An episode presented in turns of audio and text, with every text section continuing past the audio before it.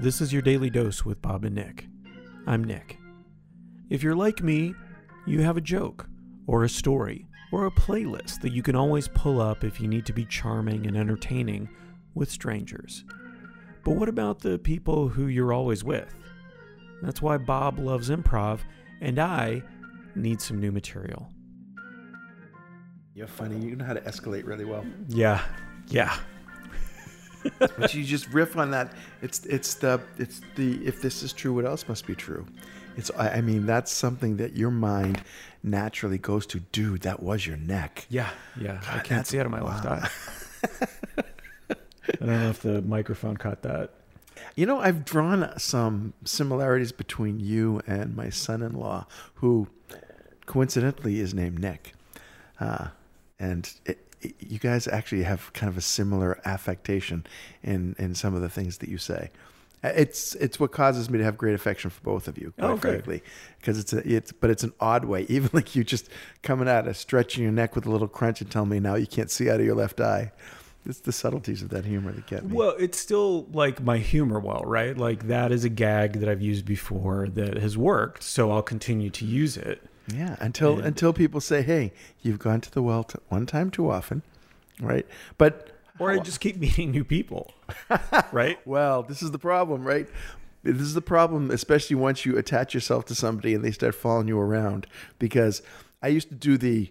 hey, it's a new joke to a new audience thing until I had my wife hanging around with me in all these audiences, and I'd catch, out of my side eye, I'd catch her rolling her eyes because she's heard it 800 times. Yeah. She never complains about it. She never says anything while we're there, but she'll acknowledge it afterwards that, well, I've heard you say that a few times. So is it then impressive to date somebody who does like stand-up, for example? Like, because so the first time, 2 times, 3 times, it's hilarious. But then, they're telling the same jokes over and over again. Yeah. You're going to have to change it up personally. That's it, yeah. Because you can't just use the same routine on the same audience over and over again. So forget stand-up. I think that's just in general. Yeah. Like if somebody's using the same material, whatever that is, over and over again, hey, let's go on a date, let's go fishing. And let's go fishing every time. And I'm using that as something that I don't particularly enjoy, but I understand that people enjoy that, and maybe they would like to go fishing over and over again. Well, maybe they want to go once, but the over and over again, I think you hit on something very human there, stepping out of the stand-up to saying human beings need to be stimulated with new and different stuff. Yeah. And that goes for the receiving end and the delivering end. Because one of the reasons that I do improv as opposed to stand-up or as opposed to scripted work is there's no redundancy in improv. I mean, we may play the same games. We could play the same game with the same person, with the same audience, with the same suggestion, and come out with a completely different scene. Right.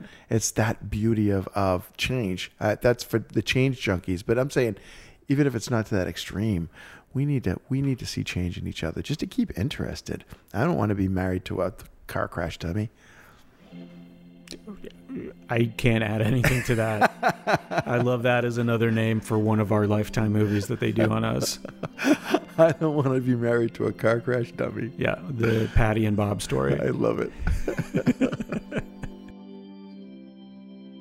As human beings, we need different. We need stimulation. So what are you going to do this week that rings your different bell?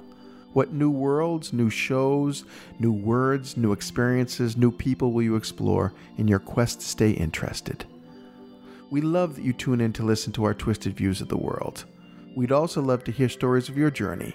So reach out, drop us a note, let us know how your groove is going. And thanks for listening.